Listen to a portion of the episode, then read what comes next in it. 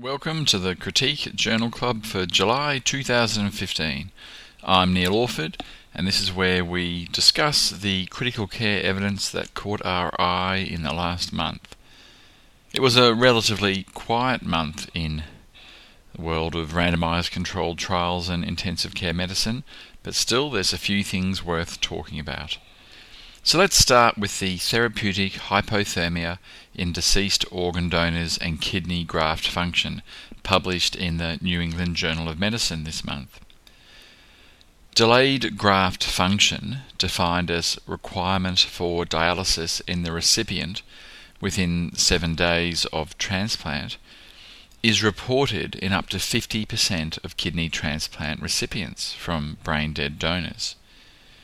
This prospective trial randomly assigned 370 organ donors to one of two targeted temperature ranges, and they were 34 to 35 degrees Celsius, which was hypothermia, or 36.5 to 37.5 degrees Celsius, normothermia.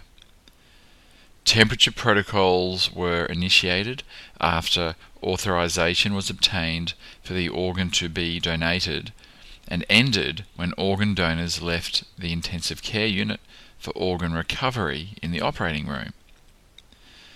The study was terminated early on the recommendation of an independent data and safety monitoring board after the interim analysis showed efficacy of hypothermia. So, at baseline, the groups were well matched, other than the hypothermia group had a significantly higher GFR prior to transfer to the operating room. So, that is at the end of the temperature protocol. And the primary outcome, which was delayed graft function in the kidney recipients in the hypothermia group, that occurred in 79 or 28%, versus normothermia group 112 or 39%, odds ratio of 0.62, 95%, confidence intervals 0.43 to 0.92, p value of 0.02. So that is, there was less delayed graft function and lower odds of delayed graft function in the hypothermia group. Secondary outcomes included proportion of recipients of two kidneys, that did not differ. There was a lower delayed graft function in expanded criteria donors with the hypothermia group, and the overall number of organs transplanted from each donor and the rates of organs transplanted were similar. So, in summary, this prospective RCT showed that donors with targeted temperature of 34 to 35 degrees Celsius had a statistically and clinically significant improvement in recipient renal transplant function compared to 36.5 to 37.5 degrees Celsius or normothermia. This effect was most pronounced in the highest risk donors, that is, those with expanded criteria, and it is plausible that hypothermia results in a reduced ischemia perfusion injury. So, this seems to be a well designed, well conducted study. It has resulted in a plausible and significant effect, and it will be really interesting to see if this leads to a debate about changing how we manage organ donors' temperature from when they're authorized for donation to when they leave for theatre if we manage that ethical debate as well, and finally, if it results in a change in practice. Great study. The second study, again looking at kidneys, but in a different population.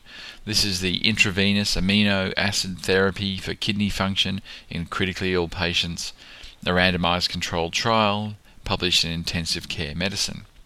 So this phase 2 RCT investigated whether delivery of IV amino acid supplement preserved kidney function in critically ill adults. The rationale is interesting. So the protective effect of protein load on renal function due to an increase in renal blood flow as a consequence of afferent arteriolar dilatation is described. This was first described in 1973, where a paper demonstrated a short term nephroprotective effect in critically ill patients following the administration of amino acids, as did a smaller paper in 2007. Finally, a subgroup of 242 patients in a larger nutrition study who were randomized to higher daily protein were significantly less likely to require renal replacement therapy. So that's all hypothesis generating and led to this study in which 474 adult patients from 16 Australian and New Zealand ICUs were randomized within the first two days of ICU, and if they are expected to stay for two more days, to L-amino acid, which is Synthamin 17, or what in Australia we would a fairly routine TPN, versus placebo, to a maximum total protein intake of 2 grams per kilo per day until ICU discharge. So they report that the baseline matches were pretty good, except for amino acid group had a higher Apache 2 score. There were significant differences in protein intake between the groups, so there was a treatment effect, or the treatment was delivered. The primary outcome, duration of renal dysfunction, was 0.99 days per 10 ICU days versus 1.2 days of renal dysfunction per 10 ICU days. Both raw and adjusted analysis revealed no difference. Risk ratio 1.07, 95% confidence intervals 0.69 to 1.64. In the secondary outcomes, there were no differences in pre specified outcomes, that is, renal replacement therapy, although amino acids resulted in improved EGFR and increased urine output. Tertiary outcomes, no difference except a shorter duration of mechanical ventilation in the amino acid group. So the authors conclude that IV amino acid supplementation did not alter the primary outcome, duration of renal dysfunction. Now, it was measured in an interesting way, which was days per 10 ICU days, and it's hard for clinicians, or at least for me, to make that a clinically significant outcome. However, it is what it is. They did demonstrate interesting physiological effects on renal function with amino acid, that is, increased GFR, increased urine output, and if you draw a long bow, the effect on shortened duration of mechanical ventilation is a possible interesting outcome as well. And perhaps these will require further investigation. But for now, it doesn't appear we'll all be giving intravenous amino acids to resolve renal dysfunction. Okay, the next trial is the AVERT trial. So this isn't an ICU trial, this is a stroke trial, but it has some interest to us. So, the efficacy and safety of very early mobilization within 24 hours of stroke onset. So, this parallel group, single blind, randomized controlled trial conducted in 56 acute stroke units in five countries, randomly assigned 2,104 patients with ischemic or hemorrhagic stroke to standard care or very early mobilization plus standard care.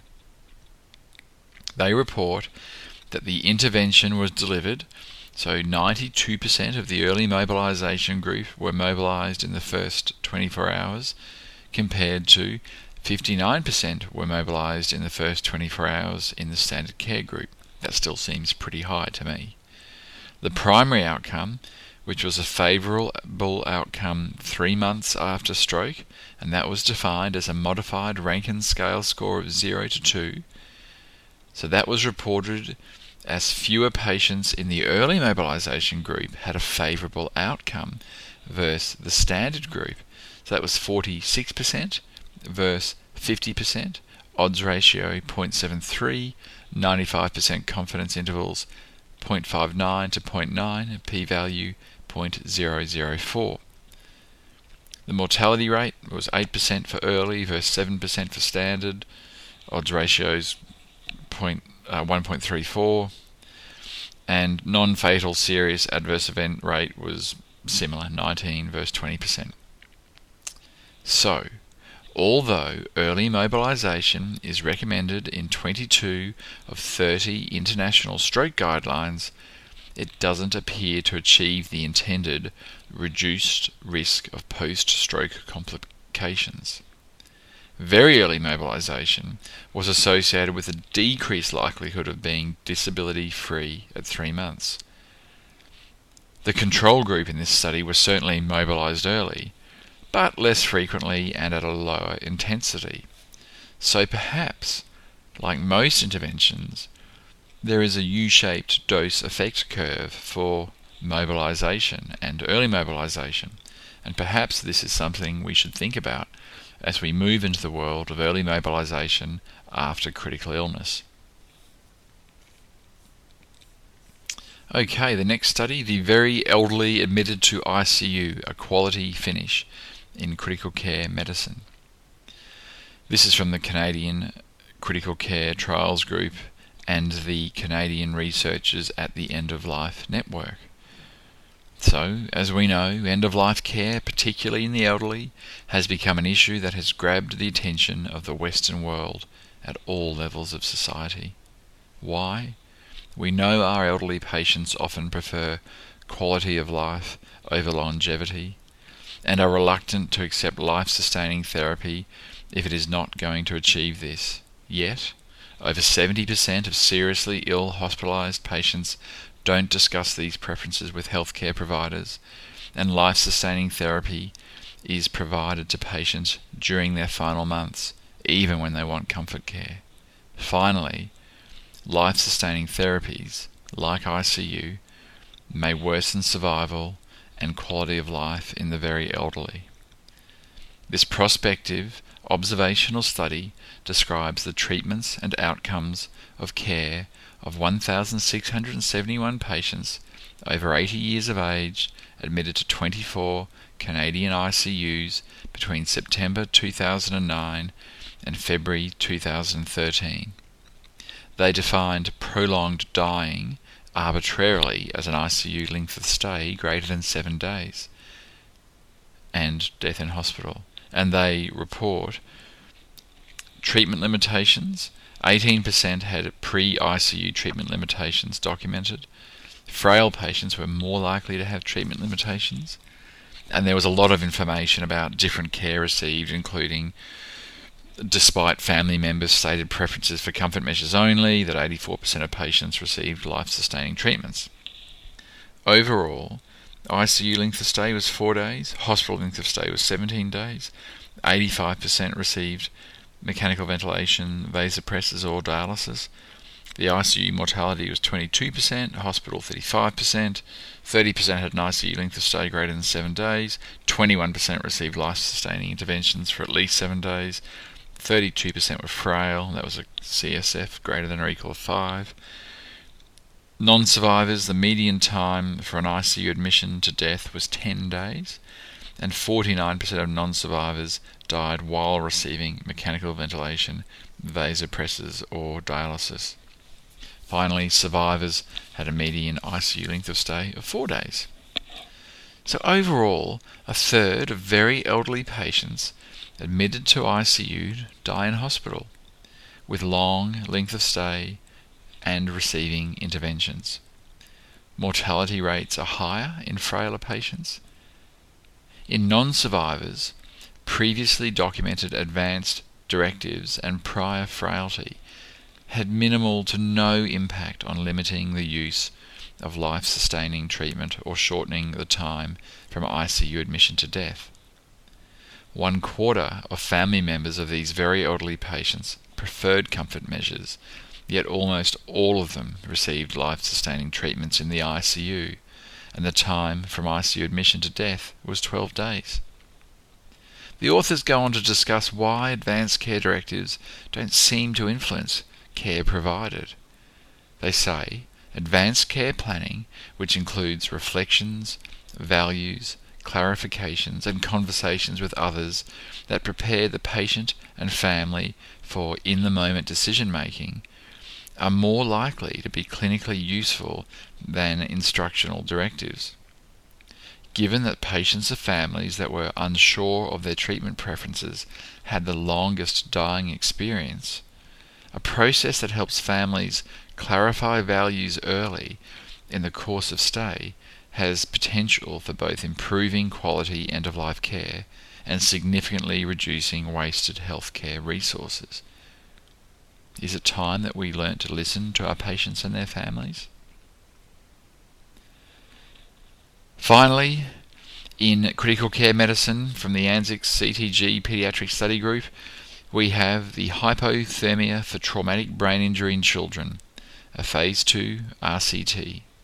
So, TBI in childhood is a major public health problem with profound long term effects on individuals, families, caregivers, and health systems. Therapeutic hypothermia in pediatric TBI has strong rationale, but high quality trials have failed to demonstrate benefit. The authors of this phase 2 trial hypothesized this may be due to a number of factors, that is, it wasn't started early enough or continued for long enough.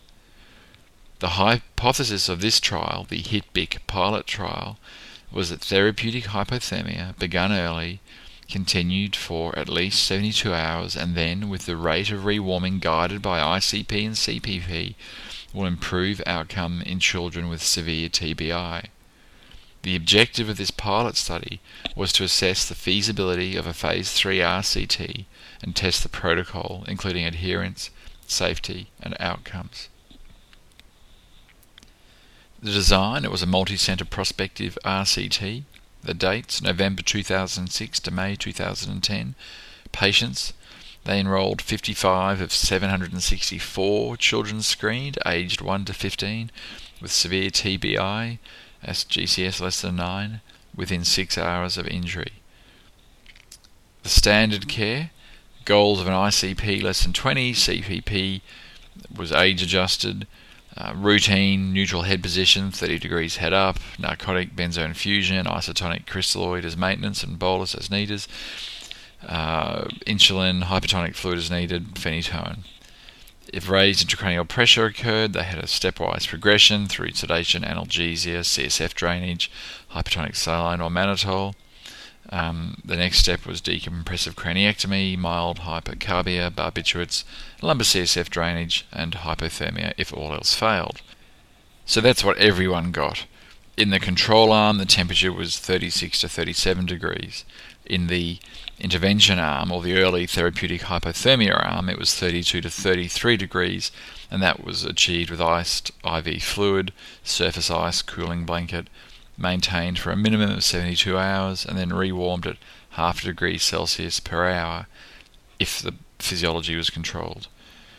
So at baseline, the characteristics were similar mean age of 9.5 years. Um, the primary outcome, there was no difference in multiple primary outcomes. The pediatric cerebral performance category, 12 months after injury, dichotomized to good, 1 to 3, or poor, 4 to 6. The poor outcome was 17% in the TH group versus 12% in the normothermia group. There was no difference in protocol violations, major adverse events. Secondary outcomes the median time from injury to target temperature was 9.3 hours in the TH group, and the TH group had an associated decrease in heart rate and ICP of 1.8 millimeters of mercury, and it was maintained for a median of 93 and a half hours. So they found that the study recruited 7.2% of eligible patients, and the overall poor outcome rate was 14% and mortality 8%, and no benefit or harm. As a pilot, it was not designed to detect benefit.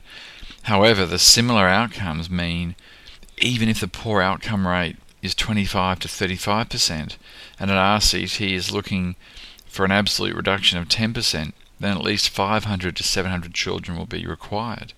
If randomization rates are 7 to 15%, then 3,000 to 10,000 children might need to be screened, and this is just not feasible with current trial design. So we're left with a pilot study that didn't show a great deal of benefit and an impression that doing a larger study isn't really feasible. Well, That's it for Critique Journal Club for July 2015. Come to the website and have a look around. Otherwise, we'll see you next month. Thank you.